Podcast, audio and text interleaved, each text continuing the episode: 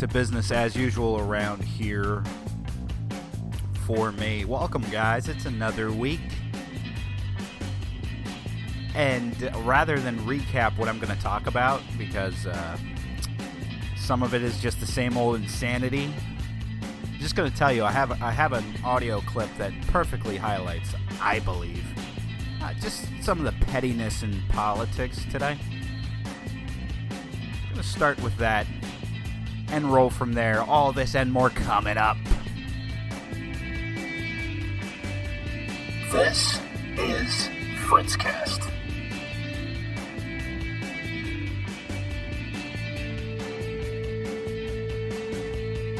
It's Monday, April 3rd, 2006. 2006? No. It's 2017. Wow. I have, see, I believe I said months ago I would never screw up the year. And there you go. I said 2016 almost. Cut myself off early. So now it just sounds like I said 2006, which means I'm really screwed up. So there's that. How are y'all doing? First things first, Netflix probably had the best April Fool's joke on April Fool's. I love the internet on April Fool's Day. It's probably the only time that people double check everything that they read for credibility. It's fact. I mean, look that up. People double, triple, and even quadruple check stuff. If it's being posted on the internet between March 31st and April 1st. Is there even a March 31st? 30 days, half September, April, June, and November. All the rest have 31. Yeah. So, between March 31st and April 2nd, anything getting posted on the internet gets quadruple checked by everybody. Best joke that I saw, though, Netflix had this thing in their little, you know, you go through, you boot up Netflix and you have all the different sorted categories and stuff. You have like your My List section of things that you bookmarked and things that you want to be able to get to. Mine's like 500 items long because I put a bunch of crap in there and then I forget about it and I just turn on Family Guy anyway. That's not even a lie or a stretch. That's what I do. That's why, you know, go into, you know, my fake, you know, crappy stewie, you know? Yeah. Yeah, you know what I'm talking about. So I have 500 items in mind. There was one section in there. They throw up the ads for like the new stuff, or they give you little blips of when they've posted new content. This had a section called Netflix Live. And I was like, what is this? Like, out of genuine curiosity. And then it said that they canceled it as well, but you could still click on it and watch it. And it was literally just an hour long of Will Arnett. Will Arnett, of course, is the voice of Lego Batman, very big in Arrested Development, Bojack Horseman, a bunch of other stuff. Will Arnett's a genuinely funny guy and prominent voice actor and even comedic actor. It's literally just an hour of him narrating random, stupid crap. It's like, I'm serious. Go on Netflix, because it's there. It's bookmarked. Oh, it's in the list. And I sat there, and I watched a good most of it with my wife. And it's ridiculous. It goes around, I guess, the Netflix offices or whatever. But part of it is him sitting in front of a microwave. And it's like QVC. It shows the microwave on the big screen, and he's in a little box in the corner. And he's narrating, talking about the microwave, and then he's narrating and talking about the toaster, and then he's watching somebody parallel park and making fun of how they can't freaking do it. It was ridiculous. I can't believe that people got paid to do that. But I sat there and I watched it. Now I get it. Capitalism. That's how it works. But seriously, hats off to Netflix for that, because it was hilarious. Hilarious, and made for a pretty funny April Fool's weekend. April Fool's. And just a couple other highlights over the weekend. The Flyers got eliminated from the playoffs, which kind of sucks. I expected it, though. I'm not that well versed yet as a hockey fan. I got this love of hockey like a couple years ago, and it literally came from playing, I think it was NHL 12 on PS3. I just like randomly bought it, used copy, because I remember playing the hockey games growing up. Never really paid attention to hockey, though. And part of it, I think, was understanding the game. And what's funny about video games today, if you don't understand how a sport works, just go out and buy the video game, and real quick you learn how this sport works. You learn what the penalties are, how to play. You learn everything, because these games are massive. Just to give you an example, the last NHL game I had was NHL 15, I think, for PlayStation 4. And I thought that game dynamically changed from 12 to 15. Well, then I didn't get the last couple editions, except over the weekend, went out and bought NHL 17, which is like massive. Like, it literally took the PS4 and the Xbox One, I guess, back on NHL 15. I think that was like the first edition next-gen NHL game that was coming out. Everything seems so small. The rink seems so small. The players seem small. All that jazz. The stadiums even seem a little small. The amount of detail they can put in these games now, booting up NHL 17, the ice rink is massive. It is bigger than it has been in the previous years. And that's a testament to the technology getting more refined and better. The fact that they can really take the simulations and make them as close to real life as possible. It's nuts.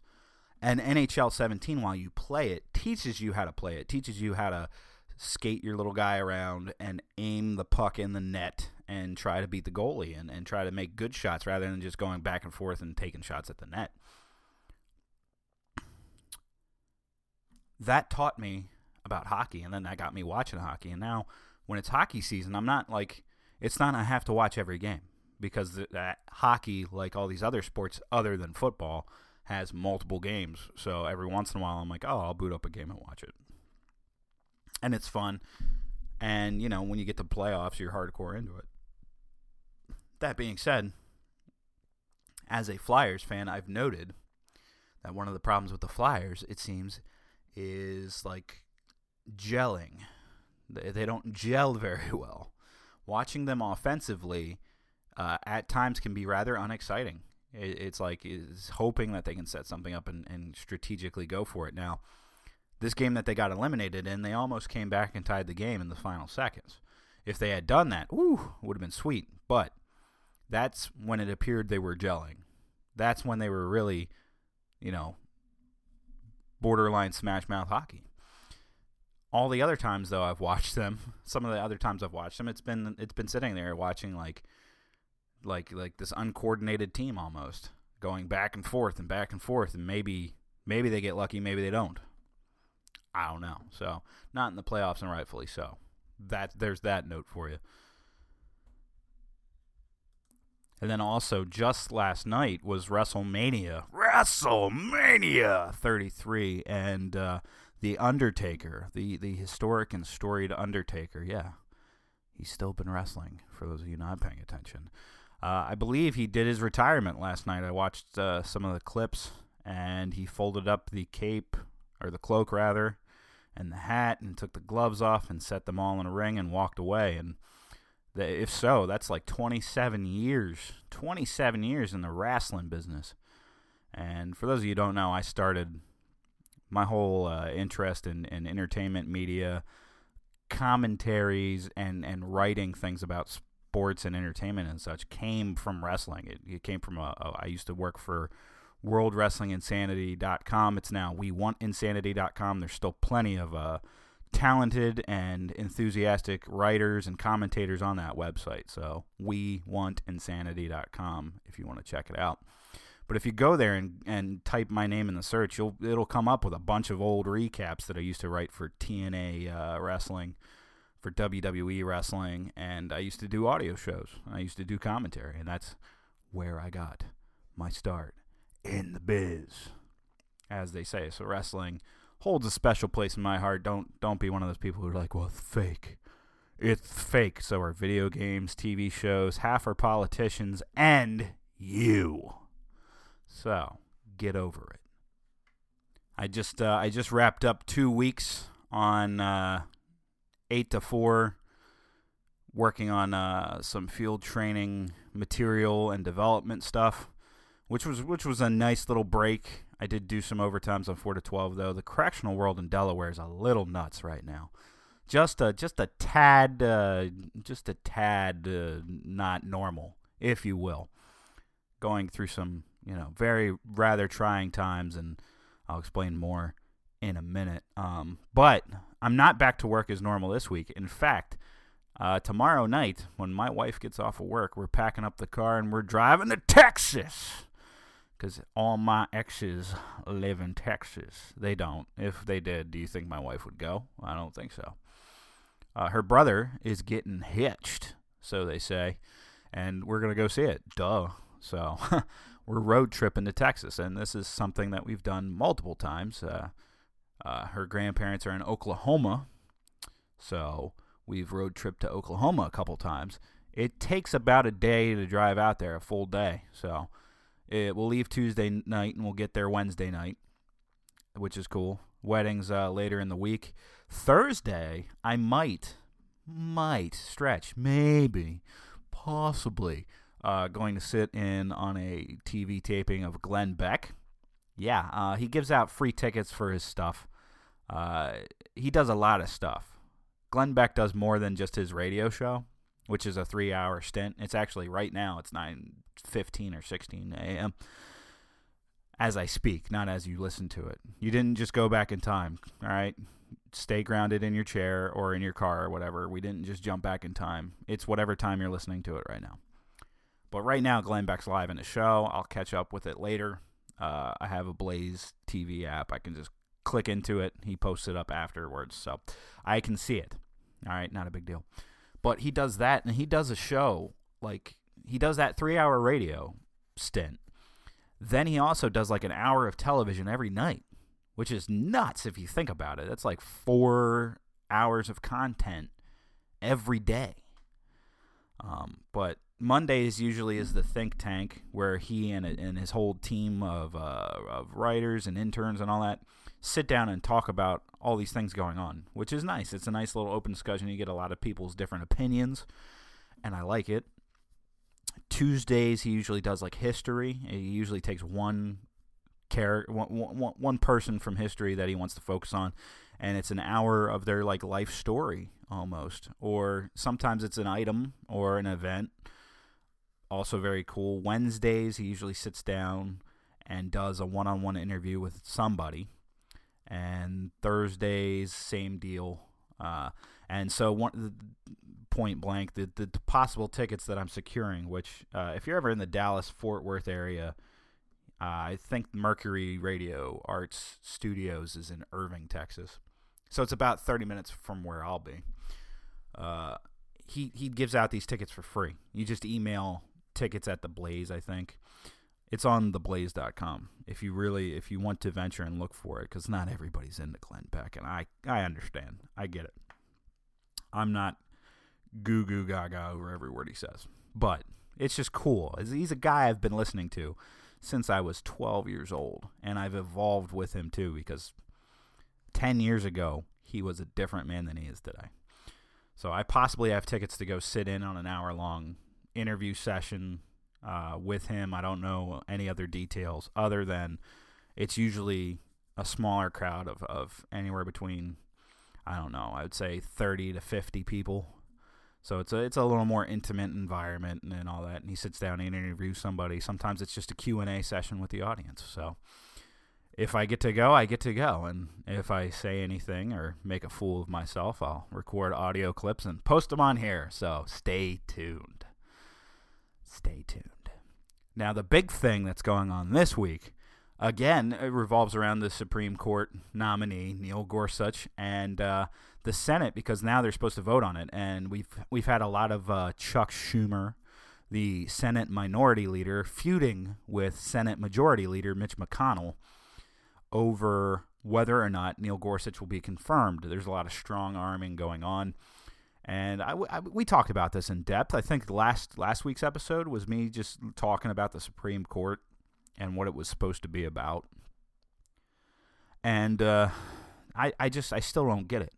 We are so divided as a country over this particular issue. I posted something on The Hill just yesterday, in fact. Yeah, on Facebook, The Hill posted, quote, "It looks like Gorsuch will not reach the 60-vote margin," Senator Chuck Schumer said. Quote, "So instead of changing the rules, which is up to Mitch McConnell and the Republican majority, why doesn't President Trump, Democrats, and Republicans in the Senate sit down and try to come up with a mainstream nominee?" I posted, and you might not agree with this, but I posted, "It's a novel idea, except that Schumer has been playing politics with the Supreme Court choices, as has this entire system, for quite a while. Supreme Court isn't a super legislator. That word, you have to be drunk to say legislation and judicial. It's the judicial system. I said the Supreme Court isn't a super legislator to bang the gavel and change laws the way people want them to be, which I will stand by. I said that all last week. The Supreme Court isn't supposed to be an ideologue type of thing. It's not supposed to be like, oh, man, people are stingy and don't want to change this law, so we're going to have the Supreme Court bang the gavel and say that it needs to be done. The Supreme Court literally is supposed to look at the letter of the law and the law of the land and see how it fits in with the Constitution and literally say, yeah, it's constitutional or no, it's not constitutional. Should be pretty cut and dry, if you ask me. I mean, maybe it's just because I'm living in the modern era and I'm a live and let live kind of dude with most things, not everything. I believe in some basic core values, the pursuit of life, liberty, and the pursuit of happiness being some of the most important things that the United States Constitution is set out to protect. This nation was formed against a lot of odds, against all odds almost. And if you look at a lot of different historical perspectives from the founders, even from the British Parliament, Edmund Burke was heavily quoted and respected and revered by a lot of the founders from the British Parliament, taking those concepts and applying them. My whole point is that everything was against the grain, and the founding father. I found that in being patriotic and all that, you realize that humanity isn't perfect. It's definitely not perfect. When this country was incepted, it was against the grain, and there was a lot of compromising that had to be done. Some of it over what today we consider super moral issues, but people thinking about the past in today's mindset is asinine. It's actually really ridiculous because this is a different day and age that history helped shape. So without the historical events that have happened prior to now, who knows where we would be? All right, that's just like it's like sitting here and trying to talk about what the world would be like if America never came to be. Which, by the way, it was really close to not, if you look at it. I digress, though. I've been criticizing Chuck Schumer a lot, and I hope that people realize I'm not trying to pick sides here. And I'm not trying to say, damn you Democrats, damn you Republicans. But really, both sides have played rather dirty, push it through anyway politics. The art of compromise is really, it probably died a while ago. And right now, it's not the art of compromise; it's the art of partisanship. It's the art of convincing that everybody that you're right, they're wrong. And I don't. It's not working up so hot. I want to play you these two clips from Chuck Todd. Okay, first I'm going to play you him interviewing Schumer. Then I'm going to play you him interviewing McConnell. Okay, and the reason why is that Chuck Todd, I think, is kind of I'm kind of middle of the ground on him. However, I think any individual in the news media business, in politics, whatever it is, when they're right, you should say, hey, they're right, regardless of their background, regardless of whether they've been wrong in the past or not. When they're right, say they're right and follow them, and when they're wrong, you say, no, that's wrong, and you don't follow them. So here's the clip. Senator Schumer, welcome back to Meet the Press. Good morning. Hi, Mitch. Let me say this. Let me start this way. You expressed regret earlier this year for the rules change that was made on judges in 2013. Why did you go along with it if you regret doing it? Well, let's look at the history. Our Republican colleagues had been holding back on just about all of so many lower court judges, including the very important D.C. Circuit. I went to Lamar Alexander, one of my dear friends in the Senate, and I said, look, if you keep holding back on scores and scores of judges, my side's going to want to change the rules. Go to Mitch and tell him, at least let us have some votes on a few of these, many of whom had gotten bipartisan support. The answer was no, and we changed the rules, but the one thing that stands out here, Chuck, is we did not change it for Supreme Court for one very important reason, and that is on the most important of decisions, 60 votes is called for. That's why you get a mainstream. That's how you get a mainstream justice. Just about every, Mitch calls it a filibuster. We call it the 60-vote standard. Most Americans believe in the 60-vote standard. But okay, that's fine, but there is no rule that says that it has to be 60 votes. There's no part of advice and consent that says there has to be 60 votes. And in fact, there are currently two members of the Supreme Court right now that did not get 60 votes. Sam Alito and Clarence Thomas. Well, actually, Clarence Thomas is the only one, because when the filibuster came up with Alito, there were 72 votes to go forward. So there's just one. Just about every nominee gets 60 votes, because in the past, presidents have actually consulted the other side before picking someone. In this case, Donald Trump consulted the Heritage Foundation, the Federalist Society, hard right groups with extreme special interest-oriented views, and it didn't leave much chance for compromise. I can only stand listening to Chuck Schumer for so long. Does he make some fair and balanced points? In my case, not really, because he's talking about, well, I regret making this decision, but this time it'll be the right decision, even though I regretted it then. So there's that. Here's Mitch McConnell, which...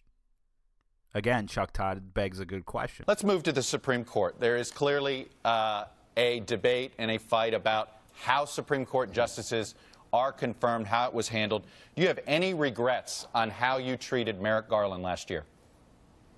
No, the tradition had been not to confirm vacancies created in the middle of a presidential year. You'd have to go back to 80 years to find the last time that happened. You go back to 1880s to find the last time it happened. Before that, everyone knew, including President Obama's former White House counsel, that if the shoe had been on the other foot, they wouldn't have filled a Republican president's vacancy in the middle of a Supreme Court, in the middle of a presidential election. So that clearly wasn't going to happen, even if the roles had been reversed. Well, I understand that, but why not? If that was the rationale, that's a rationale to vote against his confirmation.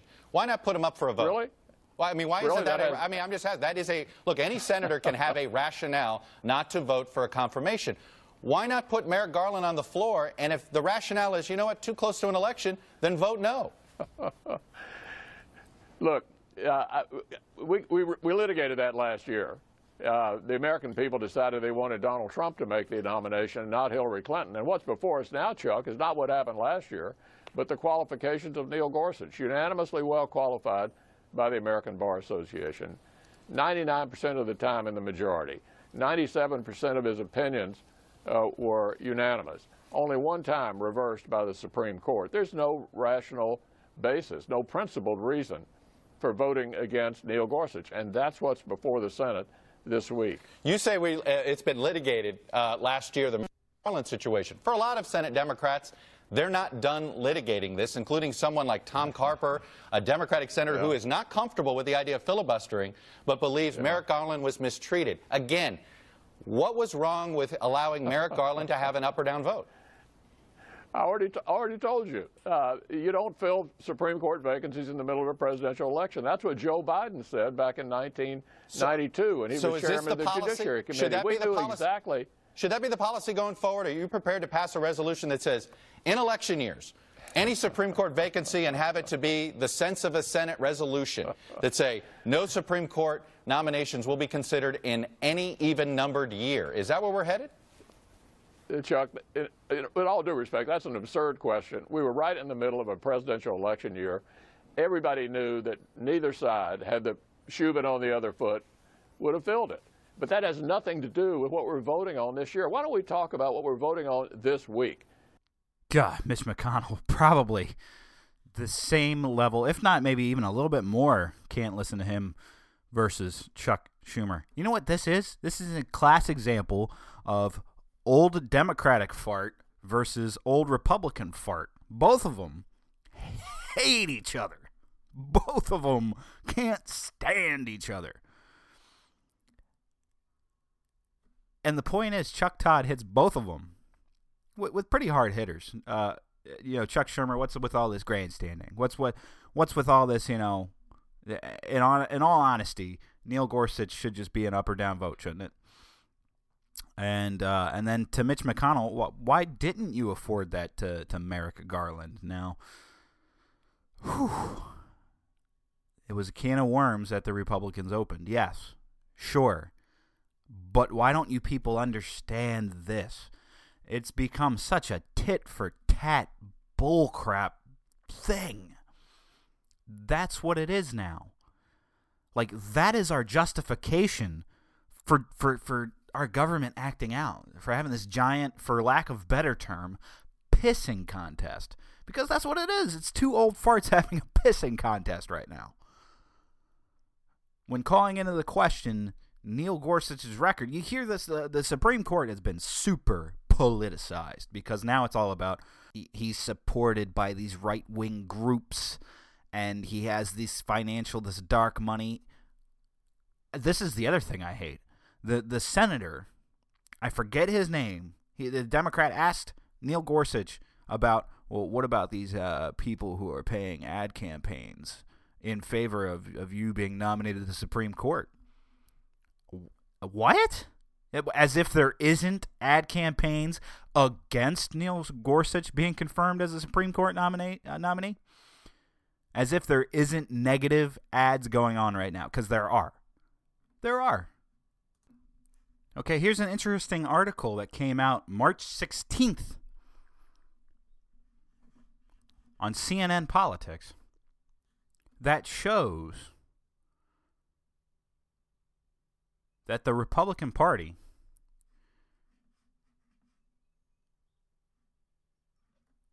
and the Democratic Party were paying for advertisements for this stuff. Reading down the article here, and this article is titled "Democrats Cede the Airwaves in Gorsuch Fight." It says right here, quote, "At the same time, Republicans are waging an 8-figure advertising campaign that is growing daily, an effort centered on the states that Senate Democrats vulnerable in 2018 call home. Conservative and GOP-related groups have outspent Democrats on TV by more than $3 million, according to Democrats and Republicans tracking the advertising figures. The Democrats' grogginess is a reflection, party strategists say, of their overextension, channeling energy and dollar towards perhaps a more winnable fight on defending Obamacare, of their depleted coffers following a costly 2016 presidential campaign, and of their poor political positioning, largely seeing Gorsuch as clean, qualified, and tough to attack, at least before the hearings begin on Monday." This was before the hearings. And as of late Wednesday, you're talking back in March, Democrats had spent just $180,000 on the television campaign versus $3.3 million from Republicans. These were television campaigns over Neil Gorsuch.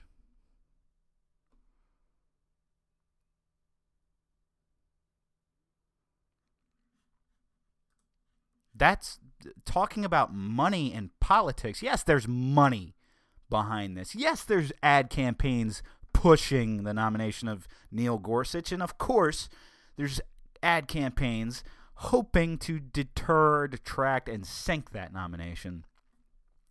But at the end of the day, what I heard mostly in those hearings from Neil Gorsuch was a guy who looks at the letter of the law and says, it doesn't matter if I agree with that law or not. That is what's on the books.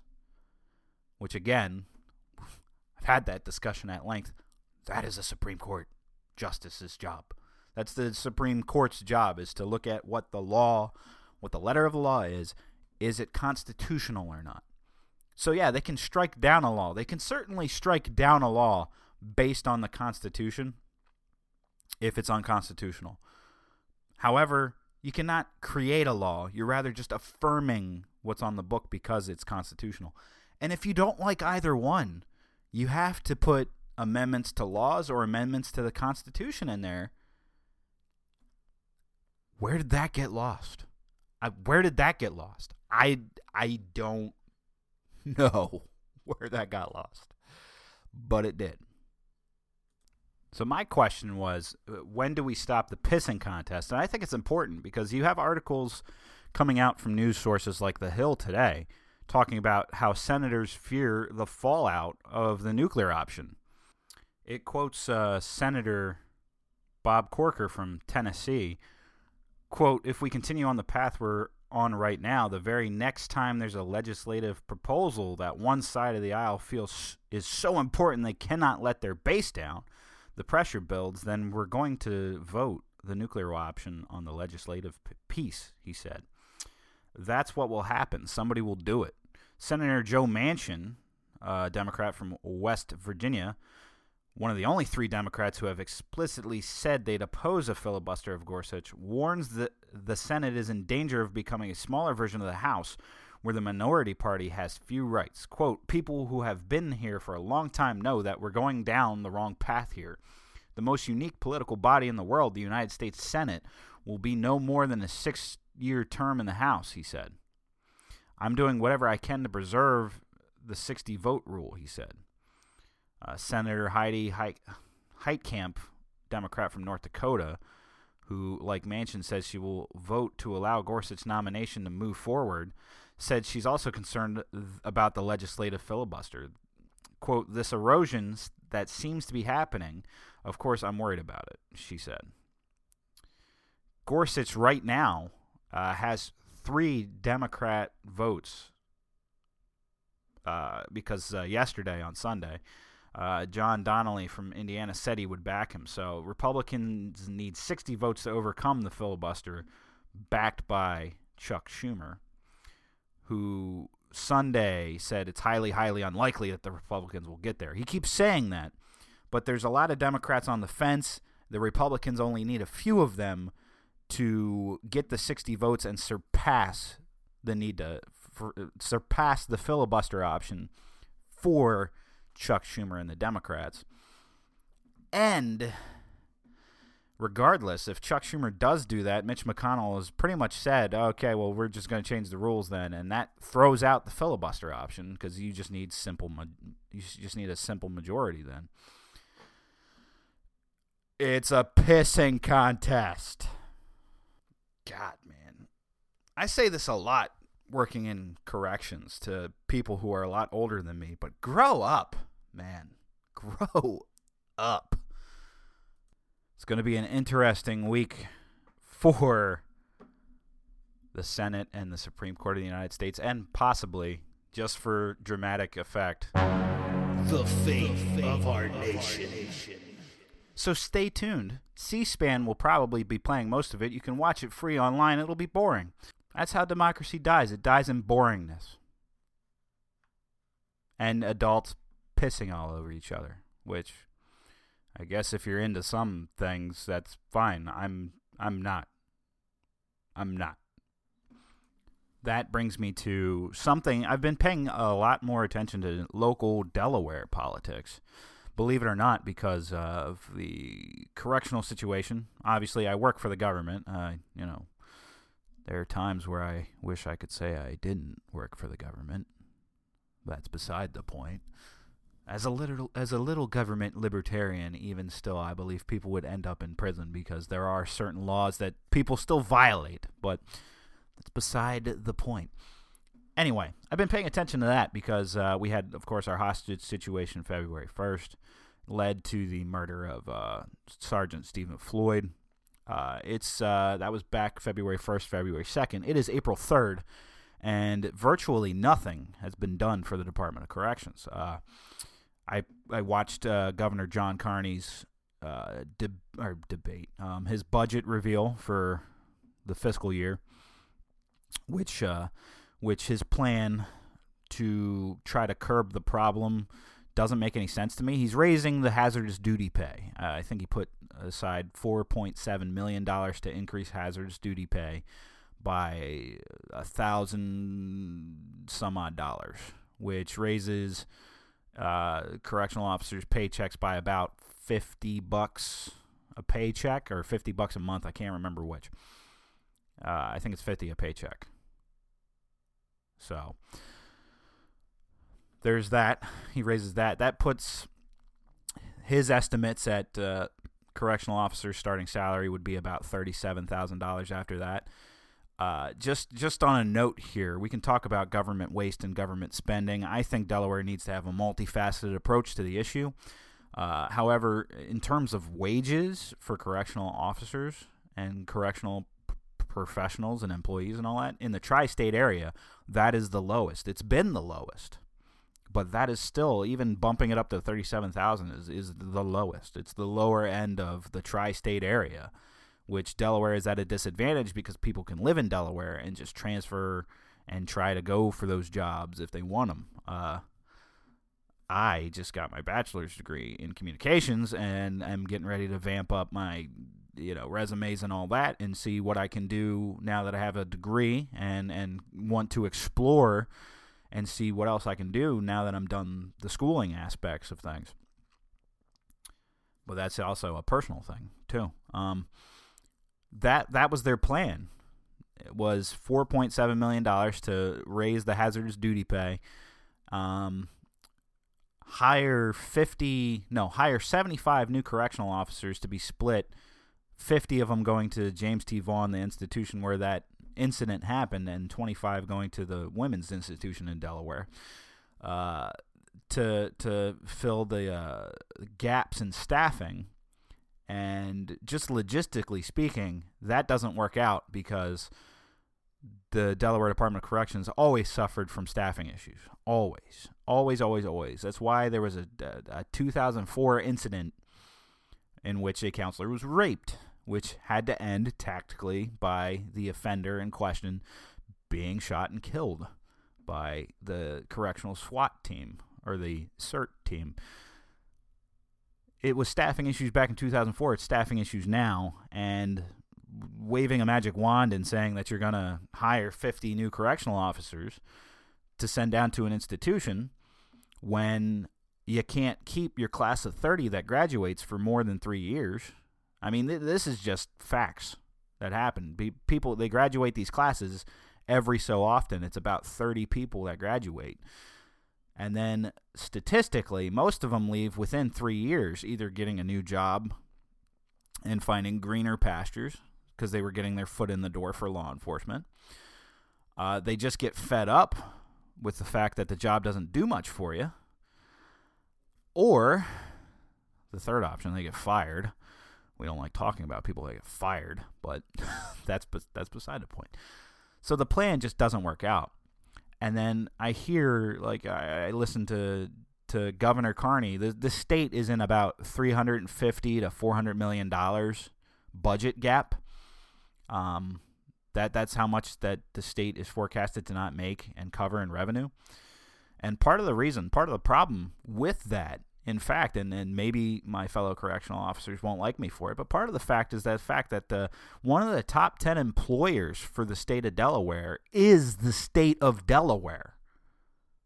Delaware is one of the top job providers in Delaware, meaning that you just have a bunch of people working for the government. And, of course, that doesn't work out. You're taxing people to pay those same people. No wonder it doesn't add up if you're in the top 10 employers for the state of Delaware. It's kind of nuts. It's kind of ridiculous. It's not even a state that has a million people. But you have this $350 million to $400 million gap, and his fiscal year plan was to cut certain spendings and certain things to certain departments and generate more taxes. So it was cut spending, raise taxes, so that you could balance out in the middle somewhere. Except last Thursday, he mentioned in an address to the Delaware General Assembly, he talked about creating a whole new agency with a chief diversity officer.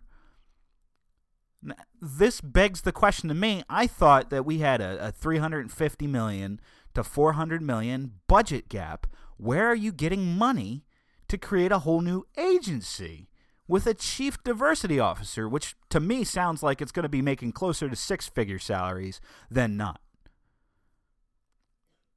And then the correctional officers, we're sitting here wondering why we can't get paid just an honest matching wage compared to the surrounding areas. And part of my multifaceted approach to that was criminal justice reform, pushing through, which right now the Delaware General Assembly is debating it, legalizing marijuana so that you can legalize it, tax it. And my libertarian friends, we can have an argument about whether or not that should be taxed at all or whatever. I think that if you're buying something along the lines of, you know, marijuana or alcohol or whatever, that you could impose a tax on it. Kind of, sort of. We can argue about that, though, because nobody's forcing you to buy that. That's recreational and all that jazz. However, I don't agree with things like the Philadelphia soda tax. Or is it Philadelphia or Pennsylvania? One of them has a soda tax because it's a sugary drink and bad for you, so we're going to tax you if you buy it, and it's wreaked havoc in that area because of it, because people just find ways to get around it anyway. That being said, I said legalize marijuana, criminal justice reform to clear the prisons of nonviolent drug offenses, because that's the way that the nation should be going anyway. If it's a victimless crime, if you're just literally locking up somebody for possessing a drug, and then you're slapping on things like, what's the charge I'm thinking of? Intent to distribute, because they had an excess amount of it or something along those lines. I mean, it's drugs. Drug problems aren't countered very well with prison at all. Prison, in terms of rehabilitation, sometimes doesn't help at all either, because some of the crimes, I mean, if you're talking about murder, rape, you know, child molestation, child pornography, things of that nature, I mean, when you're talking about that stuff, how far can you go with treatment and rehabilitation? Should you try it? Sure. But at some point, violent rapists, murderers, and people who overall just don't give a shit, pardon my French, sometimes all you can do is give them a sentence and lock them up. Sometimes. And treat them fair and humanely, which, you know, again, I work in an institution where it's, I would say it's very hard for somebody to argue that they're not being treated fair and humanely. Just because I know my job from page one to the final page. And I'm big on, you know, hey, constitutional rights. Of course, some constitutional rights are suspended once you're arrested, tried, convicted, and sentenced. But, you know, other things. And Delaware also needs to work on its bail reform. That's been something that's been out there, too. I never understood why somebody could get locked up, have $100 in their pocket, and not pay their $50 or $100 bail. Or why somebody couldn't swipe their Visa card for $1,000 or $1,500 bail. Let alone the fact that the Eighth Amendment says excessive bail should not be imposed. And we all know how that works out. So, needless to say, Delaware is in a budget crisis, but can create brand new departments with chief diversity officers, which I'm sure make $100,000. That's beside the point, though. Delaware needs to raise their taxes to support employing Delawareans, because we were such a business haven that, I don't know, companies keep putting drop boxes in Wilmington and headquartering here, quote unquote, because we're such a tax haven, but not employing anybody here. That's just the tip of the iceberg for Delaware. So